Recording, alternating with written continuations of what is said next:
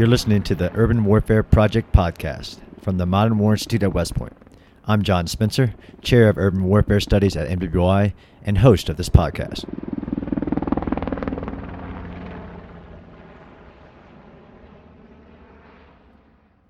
Today's guest on the podcast is Stuart Lyle. Stuart serves as the Urban Operations Research Lead for the UK's Defence Science Technology Laboratory, DSTL. Stu, welcome back to the show. Hi, John. Thanks for having me back. I'm glad to be part of that small group of second time participants. Well, one, you know, you're a part of the, the mafia that I consider of the few experts, which will actually get into our topic on what you've done and why it's so hard to do. We're going to be talking about designing a unit for urban operations and what the British Army has done. But I do consider you, as the listeners will know, since you've been on part of this very small community of urban warfare students like myself, Jayson Geroux, Anthony King, and a couple others that specialize or have done a lot of study of urban operations. And most militaries, for some reason, don't have anybody who's done that for more than a few years. So, what we're going to talk about, though, is the new project, which is very exciting since I do think the British Army is really leading the way on many initiatives. We're going to get into, well, let's start with what you do at DSTL, since some listeners might not know. Yeah, so I've been at DSTL now for 11 years, and I started out working in the high policy realm. So, working very much focused on the Ministry of Defence um, headquarters, thinking about regional strategies, but also looking out towards the future and how the operating environment is going to be changing. As a result of that, I started to get exposure to things like the trends in urbanization and how that's going to impact on military operations. I have a very sort of minor infantry background. So I also started getting involved in supporting some of our land focused subjects and projects. And I saw this sort of disconnect between what a lot of the futures trends was pointing towards and then what necessarily the army was doing and it wasn't matching up so we were identifying and high level defense was saying we're going to conduct more urban operations in the future and then when i was supporting land work it really wasn't focusing on that or there was there was very little uh, actually sort of work to try and address that. So I started getting more involved in land focused work and then really diving into urban as my specific subject and subject matter. Uh, and I've been doing urban specifically for about seven years now, seven maybe eight years. And basically anything that comes into DSTL with a with an urban label to it, then sort of comes almost through me first, or I'll be involved somewhere in the process, uh, just to kind of keep things coherent. Do you mind if I give that simile that DSTL is basically the UK version of our DARPA. Yeah, and that and that's a fair comment because there's a lot of bits within DSTL that would be akin to what DARPA is. I would say that there isn't actually a single US equivalent to DSTL. And this is one of the things that we find when we when we do an awful lot of collaboration with our US partners. We have to use partners in plural because actually it's not just one particular organization. So DSTL, there's about 5,000 of us we cover a broad range of topics. Uh, in fact, pretty much if, you, if defense has got a finger in the pie, then you can pretty much guarantee we have as well. So my my group is the land analysis group, and we would be akin to the U.S. Center for Army Analysis. So that's pretty much my group within DSTL would be the equivalent of one of those institutions. We also have other groups that would be akin to something like the Center for Naval Analysis or the research and development parts that are sort of defense owned within within the US. So we are the equivalent of DARPA, but we're also the equivalent of all of these other areas um, within within the US system. So there's no there's no single US equivalent. We also don't just work for defense. We've got a whole slew of stuff to do with security and policing. So things like explosives, forensics, uh, scientific and analytical support to intelligence communities, etc. So there's a whole raft of things that fall under the one umbrella of DSTL. That fair enough. It's understandable that there's a multiple like organizations that you might correspond with here. That's great. And have an urban guy who's been studying urban operations, because I do differentiate urban warfare and urban operations, that's been looking at as long as you. That's amazing. And, and I tell people I have job security because the U.S. military really doesn't have that doesn't have an office, doesn't have a guy who they've let just study urban operations for almost a decade in multiple projects. And I know uh, I'm familiar with many of your projects, right? Because we're friends. We're often at the Urban Operations Planners course or any urban warfare conference. If I'm going, I usually know that you're going to be there too. Yep. And if Jayson, if they let him out, then Jayson's there too. But you've done a couple of the projects before this one that I, I mean, I assume led you to be able to be a big part of the project to design a unit optimized for urban warfare, like the your future cities project. Can you talk a little bit about that? Yeah, I can. Yeah. So actually, they are linked. They all came from the same larger project. So there's different ways that DSTL gets resourcing for funding uh, our particular research or uh, our projects. Some of it comes from the military. So we'll have the Army headquarters or the Land Warfare Center will ask us to help them answer a question. That's one way. Another way is that we have the Ministry of Defence's chief scientific advisor who will also issue out questions. And some of them can be simply, can you answer questions that you know, having interact with the army? And then can you actually write your own questions that you know that aren't being asked? So I was given the task to write three questions to address urban challenges. And so one of them was let's look at the urban environment and how it's changing. So that became the Future Cities report. That's available online on the MOD's website. So if you if you want to, you can just Google DSTL Future Cities, and that looks at all of the trends within urbanization and looks at them in a lot uh, in a lot more detail than what a lot of the futures documents will. A lot of them will say there's going to be more urbanization, but then it's only generally sort of a small section within one report. What we wanted to do was try and look at all of those sort of trend sub trends within urbanization explore them in a bit more detail, and then put the military, as we call it, the so what. So put the military so what on top of that and say the implications of military operations of things like Internet of Things, of demographic changes, alternative governance are these. And that was very much kind of like that high level, trying to look at those macro trends. So that was the Future Cities report.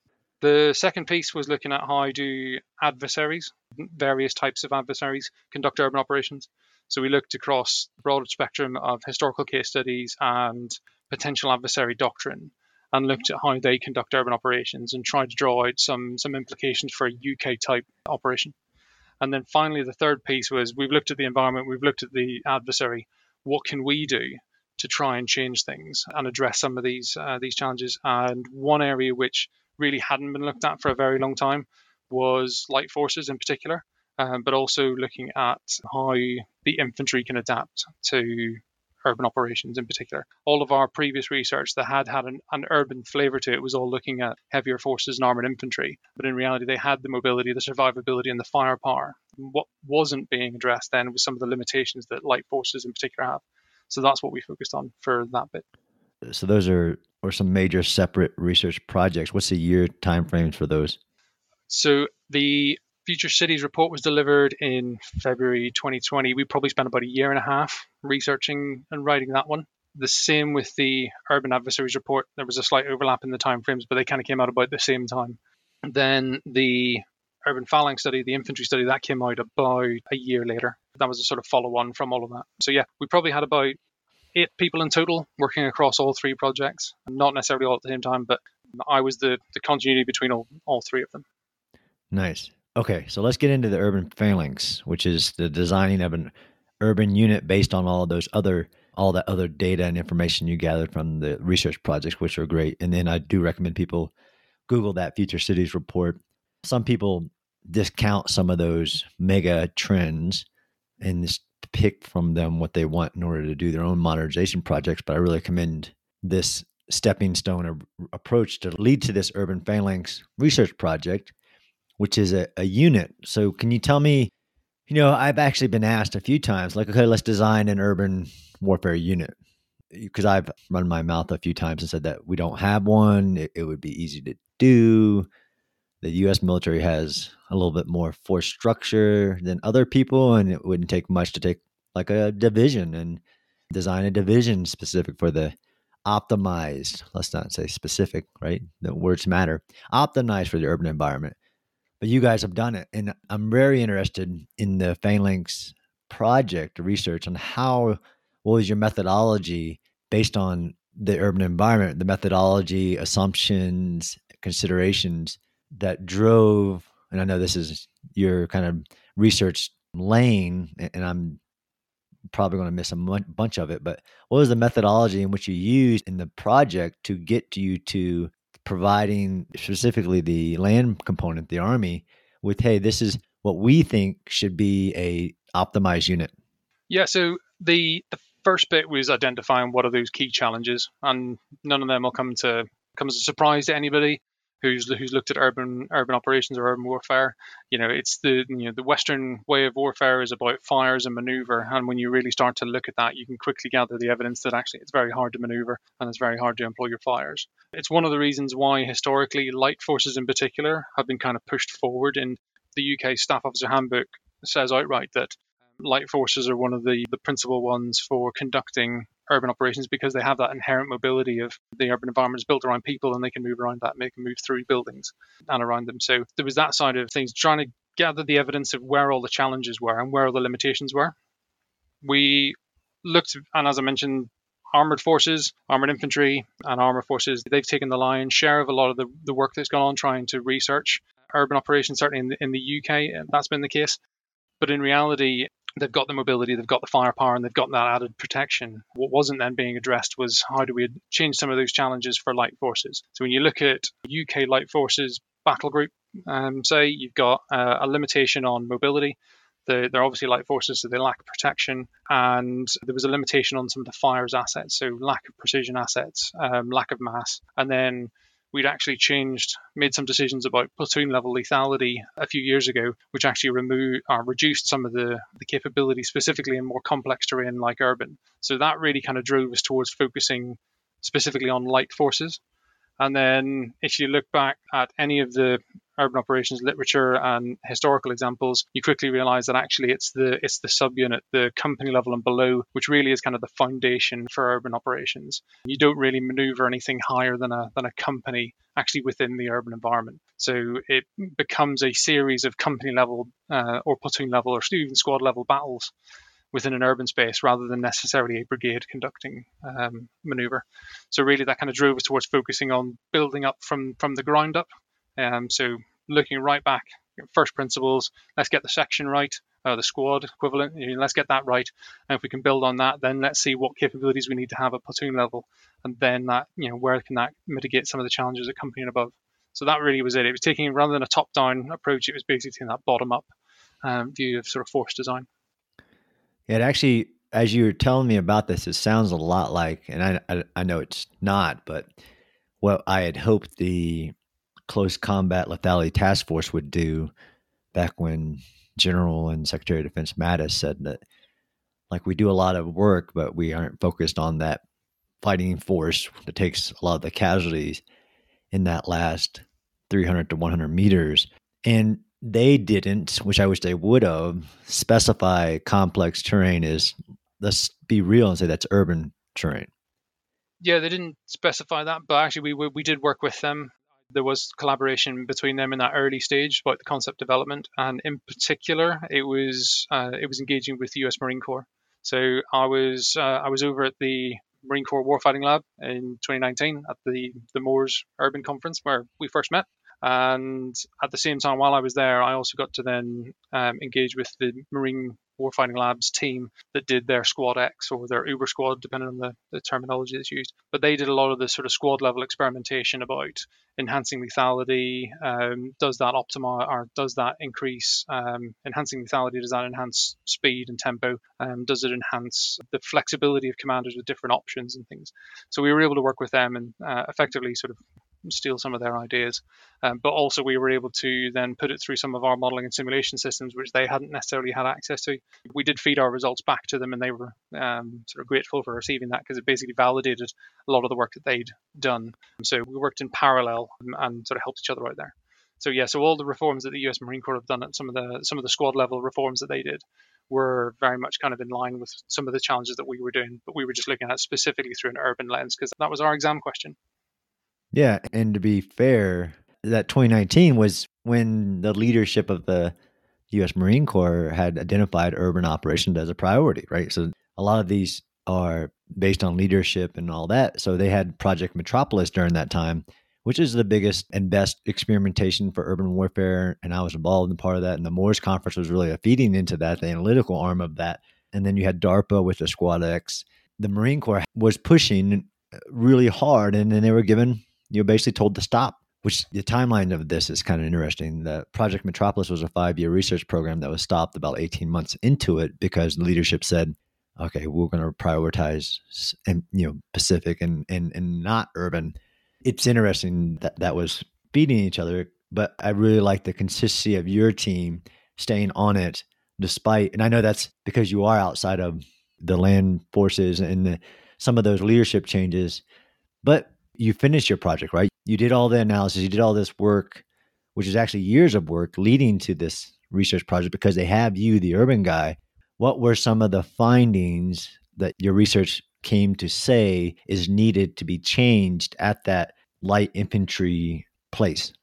Yes, I'll break it to two main focus areas of the project of the of the concept. And really, what it boils down to is when you're in that complex urban environment at that uh, squad and platoon level, what we find is that there are there are two big challenges. One is the cognitive burden for junior commanders, whether that be squad leaders, fire team leaders, platoon leaders.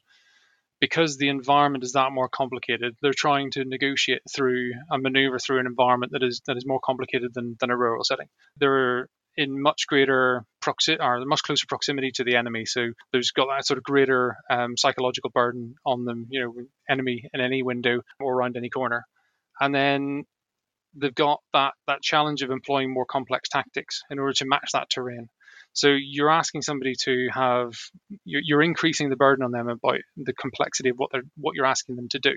On top of that, you're also asking them to now be sources of information in a way that they're not necessarily in a rural setting. So you will have the squad leader will have the platoon leader on the radio asking for updates because that squad leader is the only person in, say, the brigade that's actually in contact or can see the enemy. So they're suddenly having to feed information up in order to feed that the situational awareness at higher echelons in a way that they're not expected to do uh, to the same extent in a, in a rural setting. So there's a much greater cognitive load on junior leaders, certainly at squad and at platoon level. So that was the first big challenge we wanted to try and address. And the second one was the greater reliance on organic firepower. So you've got the limitations of indirect fires and joint fires assets. You know, the average infantry, uh, dismounted infantry engagement uh, range in urban is less than 50 meters. That's the average. It doesn't preclude you having to do a long shot. It doesn't preclude you having to do one uh, shots even closer. But that's roughly the average is about 50 meters. Uh, in that case, you're you're well within danger close for pretty much every single indirect fire asset you've got. So really, it kind of drives you towards much greater use of direct firepower, or organic firepower, and that's why we see things like combined arms teaming with armor and armor ammunition going up because they're being used in lieu of artillery. So it's trying to address things like, well, if you've got a light forces, well, you don't have necessarily have tanks, or you might be in an environment where the tank can't get to you because the street's too narrow. So it's trying to look at, okay, well, actually, we probably need to increase the lethality at the squad level and then at the platoon level and give commanders at those levels different layers of options so you can tailor the effect you need for the target you're trying to, to deal with. So those are the two things we wanted to try and address was that cognitive load and the um, the reliance on organic firepower. So that's what we were trying to to focus on. Nice. And if anybody's listening to the podcast, and that seems very common sense, very historical, based on almost every urban battle I've ever studied. Those two big challenges: the cognitive load and firepower, concrete penetration. So, what were the ideal solutions? I know that it's going to be a little different. So, talk to me like I don't know anything about British Army uh, squad sizes and platoon sizes and the organic material or weapons and capabilities that they would have prior to this study. Okay, so I'll address the, the, the structures first. So at section currently, you have this, you know, the UK squad has got um, a, ideally it's a, it's a squad of eight soldiers. Um, so effectively, it's the same as a US Army one, but rather than having an independent squad leader, um, the leader of one of the fire teams in a British Army section is the section commander as well. Um, and that's and that's it. So, so you've got two fire teams of four, but one of them will be led by the section commander, and the other will be led by the section second in command. What we did for the phalanx concept was we stole the American model of an independent squad leader, and that way that if you're in some uh, if you're in an urban clearance operation, you're not then as the squad leader one of the people who is breaking down into two man, three man, four man clearance drills and getting drawn into the minutiae of clearing rooms and searching behind furniture. You've got that um, albeit limited, but you've got an element of detachment from the fire team, so you become much more of a coordinating function and a command function, the way the way it kind of should be. Um, so that's what we looked at uh, for for the section commander, and then each fire team is still a fire team of four, um, with each with their own fire team leaders. One of those fire team leaders will be the section two IC, um, but ultimately you have two consolidated four person fire teams that can go and do the clearance operations, can you know um, can hold security on corners and um, stairwells, all that sort of all, all the good stuff that we we ask people to do. But it means then that if the commander has to step away for whatever reason, because the you know, say the squad's dislocated between two floors of a building, that fire that fire team that they would historically have been in doesn't lose 25% of its firepower. Um, it allows them to have that detachment, so they keep situational awareness of what each of the two fire teams are up to, rather than them being part of one of them.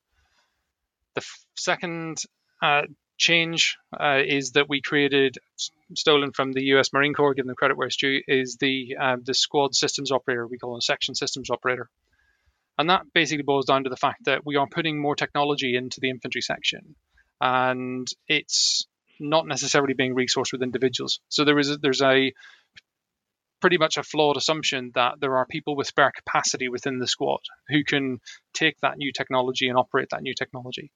Uh, in reality, that's one thing that with all of our trials and research in DSTL, we find that actually that's not the case. And when we've been running trials with giving squads, uh, say, a nano UAS to allow them to be able to look over tree lines or look over buildings, it tends to not get used as often because somebody has to choose between do I fly this UAS or do I cover a street corner where there might be a threat approaching?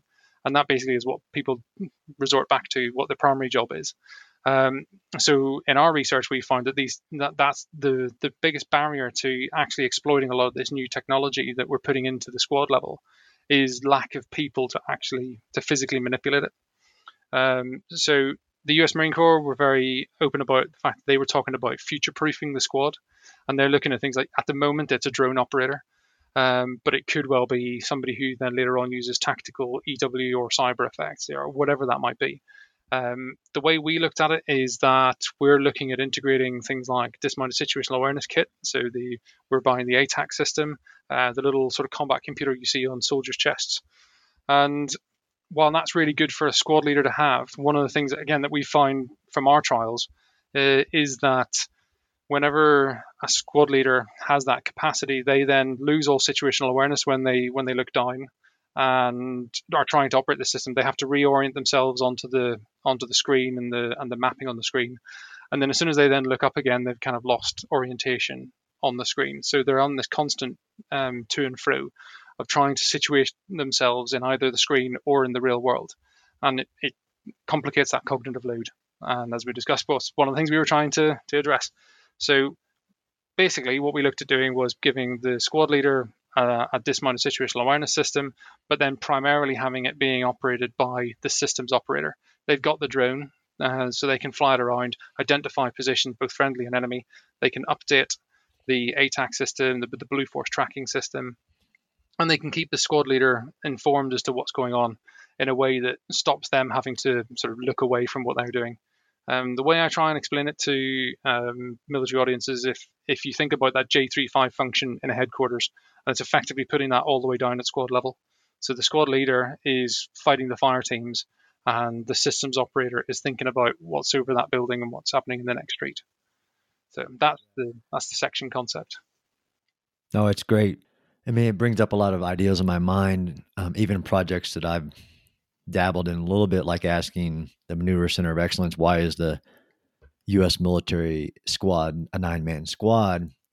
This gets into which I know it would be a rabbit hole for us to go down is understanding the evolution of force structure and force design is that there are a lot of decisions have been made in the past based on the operating environment or based on other things leadership and and vehicle sizes mm-hmm. uh, I, and i when i actually asked i asked general mcmaster at the time who was actually in charge at now fort moore of the maneuver center of excellence which is our infantry and our armor and he's he pointed me to a rand study which talked about our squad sizes being different sizes from seven to 13. And our nine man squad that we have now hasn't changed since the 70s. And again, it's it's a rabbit hole to go down. I love uh, both those ideals. And the other funny thing is, I did go to the Marine Corps Project Metropolis experiment at Muscatatuck, which I love. That is the world's best company level training and exercise environment that I think there is. I went there and they had actually given those ETACs or those basically mini tablets to both the squad leaders, the team leaders, and then some of the soldiers. So the first few experiments using these available technologies was exactly that. The squad or the platoon lost all situational awareness once they entered the environment because they were looking at their their screens, which have great information. But this is my thing to include with the goggles of the U.S. military is having to understand the cognitive load of the leader or even the soldier at that moment of knowing when he needs a piece of information and when he doesn't or when you're like you said if you give them drones and somebody okay somebody's got to do that rather than what they were doing before as part of this limited manpower situation which is honestly limited for many reasons experience of the soldiers the breakdowns there's just so many assumptions that people don't know that are designed into these even at the squad level makeups, right? The what weapon they're carrying, what function they they're doing, what responsibilities they have. So I love the idea, and if I could wave a hand in the U.S. Army, I agree that that systems operator, especially since the evolution of the use of drones on the modern battlefield, cheap, expendable, ubiquitous drones, especially in the urban environment where you don't know.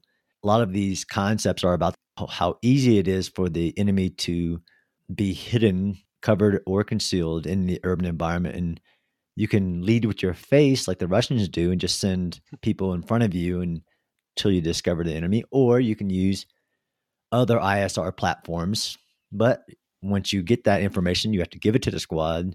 And then the system operator could be that person, but then he also has to have the ability to tell the squad leader or this whoever the leader is at the right time, at the right moment, the piece of information. It's almost like a filter in my mind. Yeah. That's why I've always assumed the system operator, not just a guy who's flying the drone, whatever, but it's the filter that would reduce the cognitive load of the leader of this very important piece of information. This is the Vietnam helicopter flying above who thinks he's doing well, or even my experience in Iraq of the multiple drones put above me, and then somebody trying to call me and say, Hey, you're going the wrong way. Hey, why are they doing that? Even when you get that level of situational awareness, it has to be given to that person at the right moment at the right time under the most complex situation which is uh, you know like a firefight yeah absolutely and it's it's about that timeliness of uh, of information and um, yeah actually being able to process it. And to, information collection is one thing. Processing is another thing. And that that's something that we've had we've expended an awful lot of time and resources on is trying to find ways to process information because while it's all well and good to try and um, experiment with new types of collection assets, more drones or, or what have you, we've already identified in, in a lot of our studies is that we already have too much information coming in and we can't process the current amount of information. So if we only increase if we only increase the collection assets uh, without necessarily increasing the processing, then then that basically gums up the entire system. Um, and you just overload your intelligence analysts. So that was a really big feature of um, the contested urban environment experiment that we did. And that pretty much focused almost entirely on ISTAR and C2 concepts, simply because we know that when you get into that complex urban space, the amount of information sources, uh, trying to process it all and get the right information disseminated to the right person is, is pretty much one of the, the, the key challenges that faces uh, an army. Yeah, absolutely. And, and there's so many issues like even the experiment I think you saw I did at West Point with virtual goggles with cadets, right? So one of the filters of information into the cognitive load of a soldier is just that soldier's experience, tactical and technical mm-hmm. proficiency to be able to identify when and where they need information and when they don't versus just stopping what they're doing and or rejecting the information because they're already cognitively overloaded where like a special operator might be able to receive multiple information feeds and be fine with it and, and be highly functioning and actually is filtering with the best the human mind. Yeah absolutely. We looked at the systems operator at all levels as well. So it wasn't even just at the squad level because we recognize that actually the squad has their picture that they're trying to look at, but then the platoon's trying to look at something else as well. And they, you know, the platoon leader will have the same challenges as well. So we also looked at system operators at that level. And then certainly within the British military, we don't necessarily have drones, ISTAR drones organic to battalions or even subunit level. So even at sort of company group level, we haven't really got that sort of system uh, in place either. So it was trying to look across you know the whole spectrum of where do we where do we need information. It's about getting information and generating information and then being able to act on it timely enough at the point of need rather than necessarily having it just delivered from a you know, collected at a brigade, processed at a brigade, and by the time it filters all the way down, then you know the the target's moved or somebody's already in contact. Right. I guess this is the point where you give me the opportunity to tell me you how much I hate the Raven. Because you know I got to say it almost every time. Go and get it out of your system. right? Get it out of my system. And the fact that I don't like the Hornet either. The fact that at, that we don't have at the squad level. Actually, I mean, it was General Scales who said this about one of our first Medal of Honors for the last 20 years that, you know, Giunta in the 173rd, their squad was ambushed in the open environment and how criminal on the modern battlefield that is still a possibility and that a squad, a platoon doesn't have the ability to put something in front of it rapidly, easily. And I hate the Raven because it's not rapid, it's not easy, and you can't see much with it. The fact that you can't put something up in front of it is criminal. So the other thing I would do if I could wave a hand is that there wouldn't be a squad in the military that didn't have multiple expendable cheap drones to put in front of them so they're not leading with their face or running into surprises. Oh, much like what is happening in Ukraine and why thousands and thousands of both civilian and civilian altered drones are being sent, bought, purchased. The drones are almost becoming the artillery rounds of the modern battlefield. So I would change that. I'll be interested to see as this develops. So what are the system operator? What, but what also are the drones that are given to that close combat force? Like what are the array of drones at their level that are given so that the system operator can receive those bits of information? Yeah, well, I'll talk about the experimentation that's taking place in a little bit. But I'll just talk briefly about the platoon, the platoon level concept and the structure as well. So while I've explained the, the section, there'll be three sections within the platoon, pretty standard stuff. So yeah, three squads in the platoon. We created a platoon systems operator to again share that cognitive load with the platoon leader. The only difference between them and this, uh, this, this section of the squad systems operator is they would probably have a UAS that has longer endurance, better optics, um, being able to see further because that's where their you know the platoon level requirement for information is. Um, additionally, we used to have as a the British system used to be where we had a uh, platoon level mortar system. So 51 millimeter, later 60 millimeter mortar system. Um, it was one of the uh, sort of lightweight handheld mortars and that's what we had as a platoon indirect fire asset. Now that's that system's gone from the British military. So the systems operator, in order to try and give a beyond line of sight strike capability, we give them we termed it tactical precision strike. So a loitering munition, or it could be first person view kamikaze drone, whatever it you know, however you want to um, define it. But we give the platoon systems operator that capability, that bit, that ability to deliver a kinetic effect with precise with precision um, in in an urban environment. So not necessarily coming straight down from above, but being able to move around the environment so that it can go through windows or attack the other side of a building. Um, that you know, or, or engage dynamic targets in a way that you couldn't necessarily have done with a mortar. So I know we get we get a lot of sort of pushback on this particular concept about the, the mortar system itself. Why couldn't we bring back the mortar because it also does smoke and illumination? Um, but realistically, what we were looking at delivering is that kinetic effect because at the moment, um, I liken it to the um, the scene in Black Hawk Down where you've got one of the ranger elements going down a street, and the the ISTAR bird above tells them that there's an armed mob moving down the parallel street, and they have no ability to interdict that until they basically get to a street corner, stick their head around, and somebody fires a 50 cal at them. And I look at that and I show that to the military and I say, well, you know, that problem set has not gone away. We still have no ability um, to, to, to challenge that threat.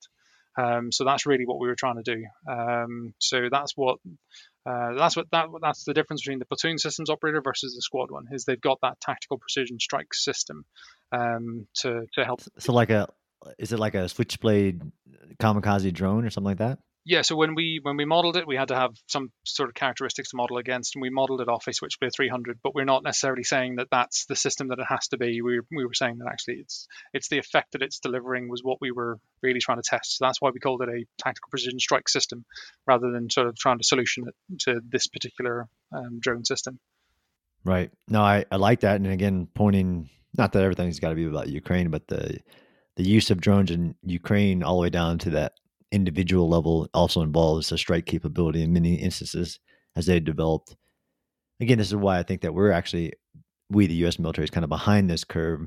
Yes, there's lots of stuff in experimentation, but if you were to field a unit today, they wouldn't have some of these like a drone that could drop capabilities unless they just DIY'd it themselves. Yeah, absolutely. And and we're we're in a similar similar boat we are watching the proliferation of drones, but we aren't necessarily, and we're doing an awful lot of trialing, but that's not necessarily making it over the finish line of getting into units. Okay. I love a systems operator at the squad and at the platoon. That's great. This really points to the experimentation that I got to watch with 4GD and how they've developed this ability to exercise certain systems like calling for fire, like snipers, like all the enablers that a platoon would be possibly given and used in an urban fight, but there's it's really hard to exercise in 4GD. Great friends of mine, that what amazed me was their ability to exercise the platoon leader cognitive load um, in the real time. They actually get all these, but that means they need to stop doing something that they might have thought they were going to do in a rural environment.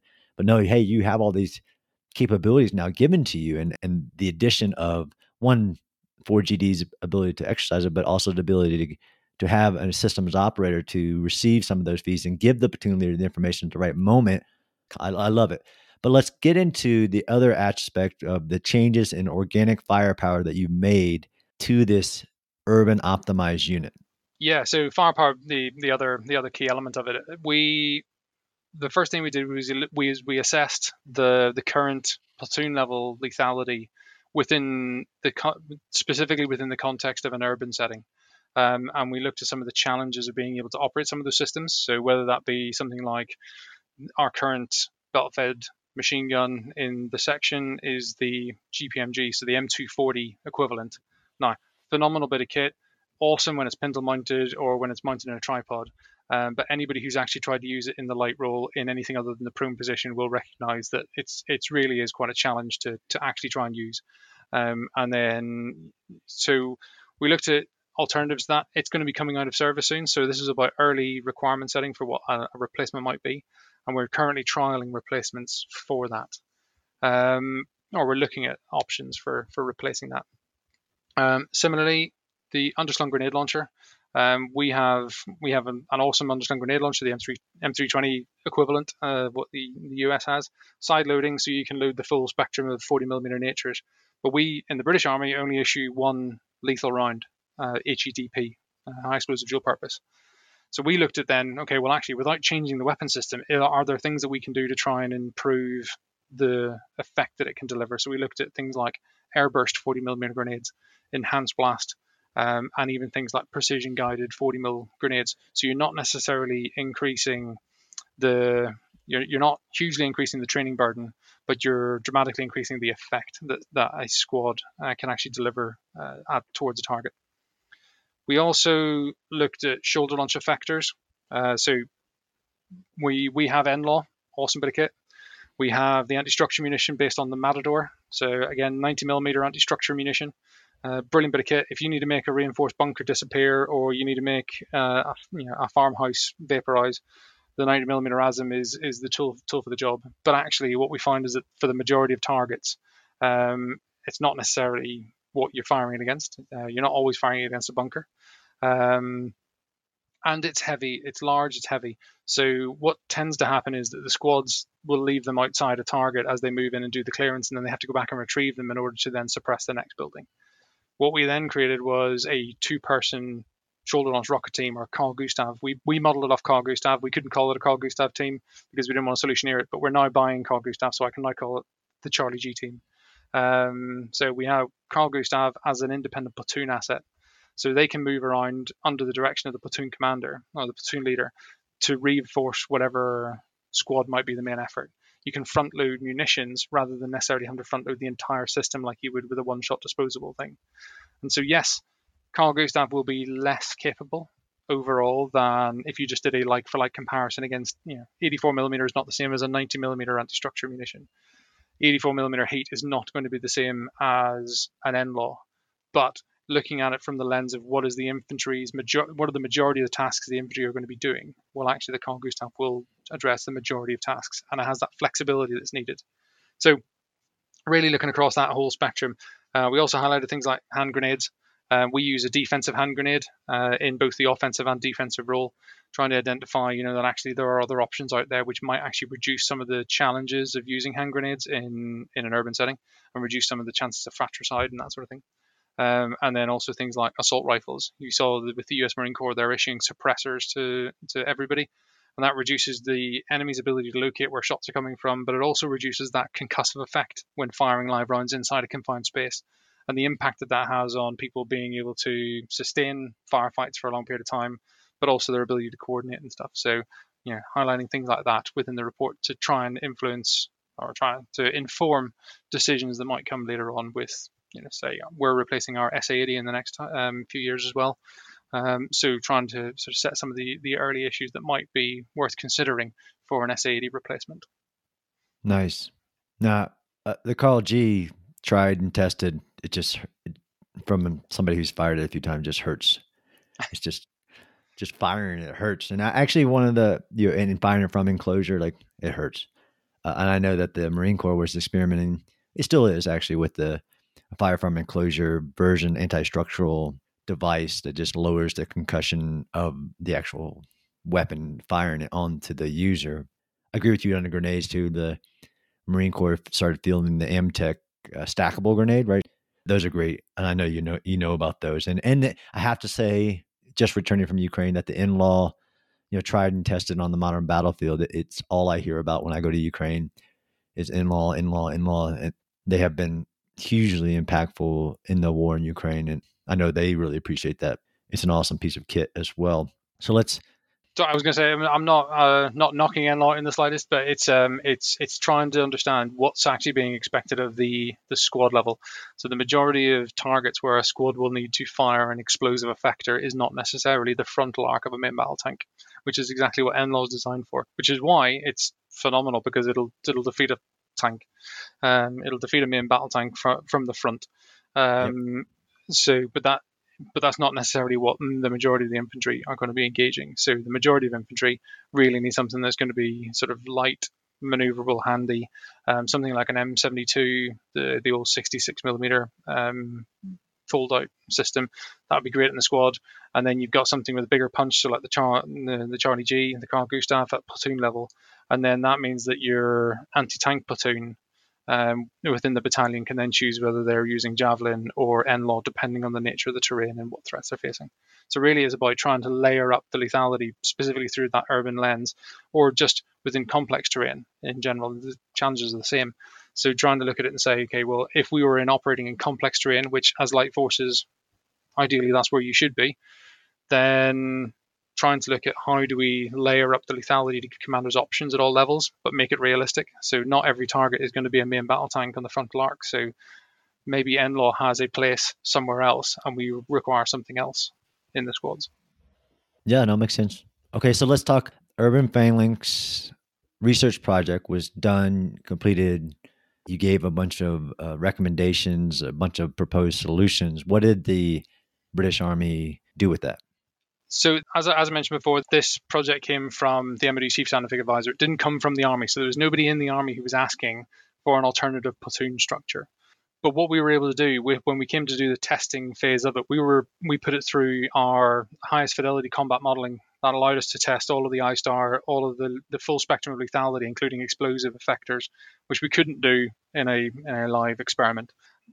So that's what that's what we did. The in-house DSTL team ran that experimentation and independent of me, so I wasn't there influencing in the background. Uh, so, um, so, they ran that, and but what they did first of all was they baselined it against our current structure and current scales of ammunition. Um, they had military advisors, ex-military contractors who were running the system, as well as DSTL analysts who were uh, interpreting the outputs. And what they what they found when they baselined it was that the current structure was insufficient for the task that we were setting it. Now it was a stretch task. Um, it was deliberately designed to be challenging, um, but we weren't expecting it to be as challenging as what the results showed. And then, in order to try and identify where the key bits of the concept were, we put in the platoon level concepts first. So we removed all the one shot disposables and we created the Carl Gustav team. We created the, the platoon systems operator uh, with a tactical precision strike. And when we started to, we ran that through the simulation and Blue started to achieve some of its mission success. When we then put in the squad level concepts as well, then Blue achieved all of its mission successes uh, against Red. So we were able to give some quite clear evidence to to the army that actually um, the current way of doing things is there's risk involved, and then if you take on some of these concepts, then you can mitigate some of those challenges, and that landed quite well with the army. Um, in particular, it uh, was fortuitously in time with the army's creation of the experimental uh, experimentation and trials group. This was sort of over to, to oversee all the experimentation and trialing going on within the army. So all of the trials and development units within armor or infantry or engineering, it all comes under the same umbrella of the the ETG, the Experimentation Trials Group. They were also given a battalion of infantry based around uh, Second Battalion, the Royal Yorkshire Regiment, and they were looking at generating what might be sort of the next version of the infantry and we had some some good evidence that they were able to then exploit and lean into. So they took the phalanx concept, or sorry, urban phalanx. They dropped the urban, um, uh, for rightly so for what they were trying to use it for, and then they used that as the foundation for what they're terming to be the next generation combat team. So that's the company group level, uh, built around two phalanx platoons and then a maneuver support group, which is basically taking battle group level assets um, and making them organic to the company. So mortars, snipers, UAS, etc. Um, and they're creating that sort of sensor decider effector link within that company group that can that can fire beyond anything that we, our current companies can. And then you've got the increased infantry uh, capability that the phalanx platoon brings. So that's that's what's currently being trialed. So I'll put that in my own way of saying it. There's because we have similar experimentation groups. I don't know if they had the same level of impact on force structure that there is a potential for this ETG to have, but you basically have the Royal Yorkshire has incorporated some of the the recommendations that DSTL made for complex urban terrain and is experimenting with these urban well these they dropped the urban which I don't I personally don't like but these platoons better designed and had better equipped for urban terrain and are experimenting with this company uh, size unit, right? Yes. So the the one of the companies within Second Battalion, the Royal Yorkshire Regiment, uh, they've been uh, restructured. One of the companies has been restructured based on the phalanx platoon, but then this maneuver support group, and they've been running through platoon level training for probably a, a little over six months now and then they had a uh, an exercise called Wessex Storm, which is a, a, an ongoing series of exercises. But they joined one of the battle groups that was going through that, and were able to test some of their capabilities, mostly the maneuver support group um, that was sort of on, on top of that, um, and it performed very well indeed. They were very pleased with the output of it, uh, and that's been disseminated across uh, the, sort of the wider army decision makers.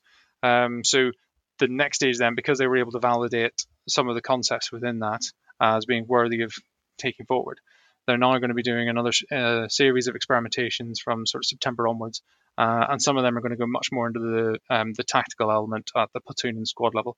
So we should uh, be seeing some uh, phalanx platoons running around and getting into some quite heavy contacts um, in some experimentation within the next few months, uh, which is going to be really exciting to see. I'm really looking forward to it. So, what would it take having seen like the Project Metropolis, to be honest, what's it going to take for the for us to see a systems operator at a, in every squad of light infantry in the British Army?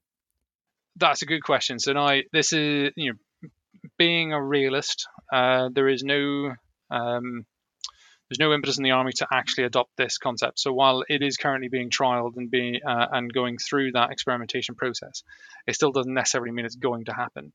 And the big challenge that we find with uh, talking to people about how to integrate a phalanx type structure into the British Army is lack of people. Um, so we have um, we have a lot of battalions that aren't necessarily up to full uh, full manning levels, uh, full uh, full personnel levels. So then, how do we then guarantee that we can then resource increasing the sections by an additional two people, and the um, platoons uh, overall by an additional six uh, or seven, depending. So that is a challenge, uh, and and it can't be sort of um, brushed under the carpet and swept away. But uh, what we're doing is we're generating the evidence to then be able to go to army headquarters and to the key decision makers and say, do you know what, this this juice is worth the squeeze. Um, if we can, uh, if we can, we should be able to. We should be trying to generate uh, some of the additional infantry mass that we can do this. Um, not all of our battalions are necessarily uh, up to full manning level, um, yeah, up to full manning levels, because it doesn't necessarily fit their um, their operating model. We could look at doing something similar, taking some of that, some of the savings of personnel in one location, um, and optimize them somewhere else as well. Um, so yeah, it's it's not without challenges. People also rightly ask about uh, career progression, like who is the systems operator, what rank do they have to be, what level of experience they have to be, how do we generate them? You know, so currently UAS uh, in the British Army are predominantly operated by the Royal Artillery.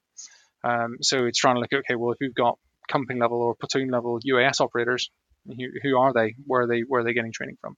Um, who's training systems operators, etc.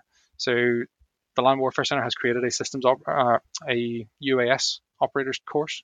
Um, so that's now trying to break some of that mold and saying actually this shouldn't be just a specialist Royal Artillery thing, but there are institutional challenges to getting this over the finishing line. Um, so while yes, it's proving quite effective when we're doing the experimentation, um, it's still not necessarily um, a guarantee that it's going to happen.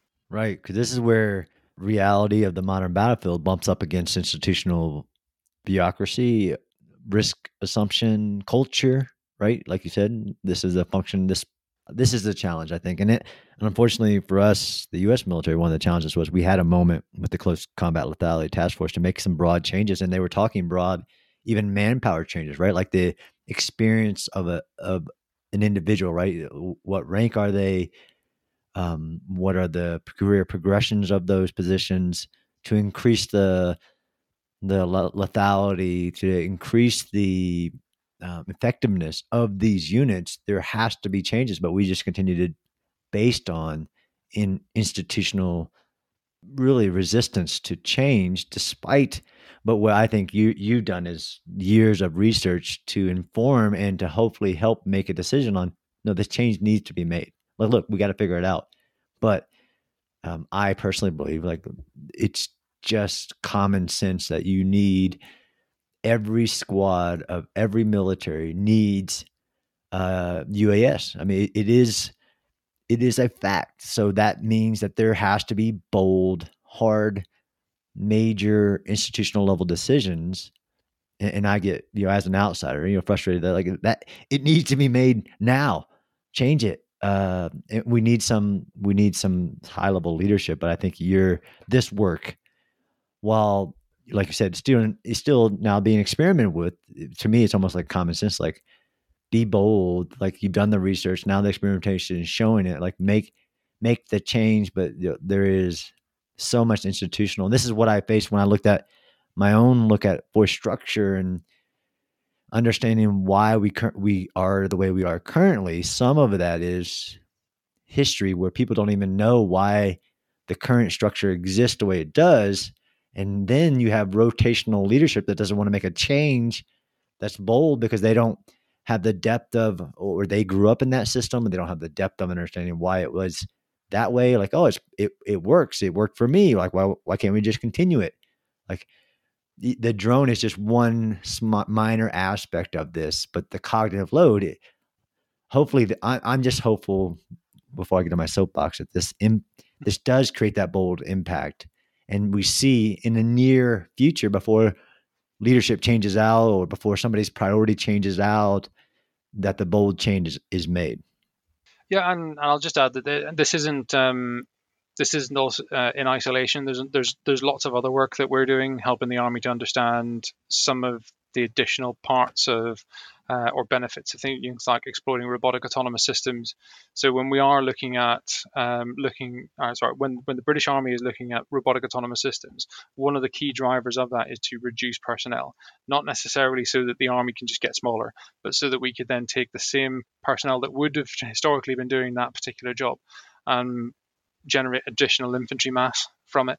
So that is certainly something that, that's going on. And there's a lot of debate about, you know, why is the army looking at um, sort of increasing the the squad size or the platoon size when we're talking about using RAS um, uh, autonomy to to reduce mass. Um, and it's actually it's, it's about focusing the mass that we can generate in the areas where it's absolutely needed. And you know, for all the talk of um, Terminators and you know sort of robots that can go in and clear rooms, and you see this with the the PLA. And we'll we'll show regular video footage of the robot dog with the machine gun on top. Uh, in reality, the the urban environment is designed for people to to move through and uh, uh, and live in. So the soldier is the person who can best open a door, clear a room, um, if needs be, or, or yeah, move through that environment. Uh, not necessarily a robot. Um, so the it's it's trying to look at where can we save the personnel burden in one area in order to generate it somewhere else and focus our mass where it's needed. You're going to push my button on robotics. Uh, I work for the Defense Science and Technology Laboratory. You know, we, we like robotics too.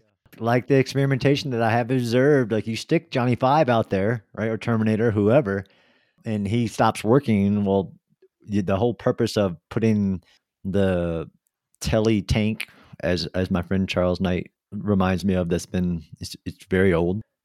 I was just at that experimentation with the Marine Corps, what they call an EMAV, so 50 cal on tracks to put in front of you to give you firepower, but reduce the risk to soldiers on identifying where the enemy is. And then the signal goes down, the battery runs out. Like uh, the it's it, that's a complex thing. But but for me, like the drones, it needs to be expendable, cheap, uh, and we're not there. Uh, Johnny Five is usually very expensive. It is um, even in this TRL level. Uh, it, again, you, I agree with you on why we need to continue experimentation and and the incorporation of all these technologies. But there are some changes we could make today that would vastly increase the or reduce the cognitive load, increase the lethality, um, and make the same amount of people more or or a very similar amount of people more effective in the urban terrain and this is one of the paths to it to, to, to be honest. Mm-hmm. All right well stu I, I really appreciate this is a very exciting uh, project. There's, i've heard about it for a long you know people tra- talking about it but they just didn't have the uh, research rigor behind it or people that are the experts that can inform the idea of what the leadership wants to do. And this, I think, this is one of the clearest paths to it. And hopefully, we pick up, we the world pick up from some of the work that's being done and make these bold changes because I think they're they need to be made to, tomorrow. Not well, we're going to experiment with this. We're going to get the data, all that. But that's my personal. I know that there's a a very strong path forward on your end if I could be king for the day, I'd just make some of these changes immediately across the force. Well, yeah, we've got good, strong evidence for the effectiveness of it, and then it's about institutionalizing it. You know, institutionally, how do we how do we then adopt it? But I will say that we're open to, to help others if they identify that some of these issues are ones that, that they want to try and overcome, and that this might be a potential solution to them. So I know that um, I've had interest in it from the U.S. Army uh, Maneuver Battle Lab um, from the Canadians, the Austrians, the Dutch. So you know, there's people are interested in thinking about this as a uh, as a potential solution to these, like I say, universal problems. Um, the urban environment it's it's as challenging for for anybody to move through uh, and fight through. So um, so these these are these are some options, and we're more than willing to to share uh, share ideas and share evidence. Yeah, hundred percent. I appreciate that you are so open to do that. And you know, this is my my podcast. My the reason that I have job security is that urban is not the future. It is not the future concept. Although most future concepts that I read don't even say the word urban. Urban is the present. It is the future of the most likely location in which the military will be asked to to achieve that mission, fighting not just for cities but in cities to achieve the objective. Yeah, hard agree. All right, thanks, dude. Thanks for thanks for your time. Thanks very much, John. Thanks for listening to the Urban Warfare Project podcast. The podcast is produced by the Modern War Institute at West Point. What you hear in each episode are the views of the participants and do not represent the positions of West Point, the Army, or the U.S. government. You can subscribe to the Urban Warfare Project podcast on Apple Podcasts, Stitcher, or your favorite podcast app. And be sure to check out MWI's other podcasts, as well as the new articles we're publishing every day on our website. Thanks again for listening.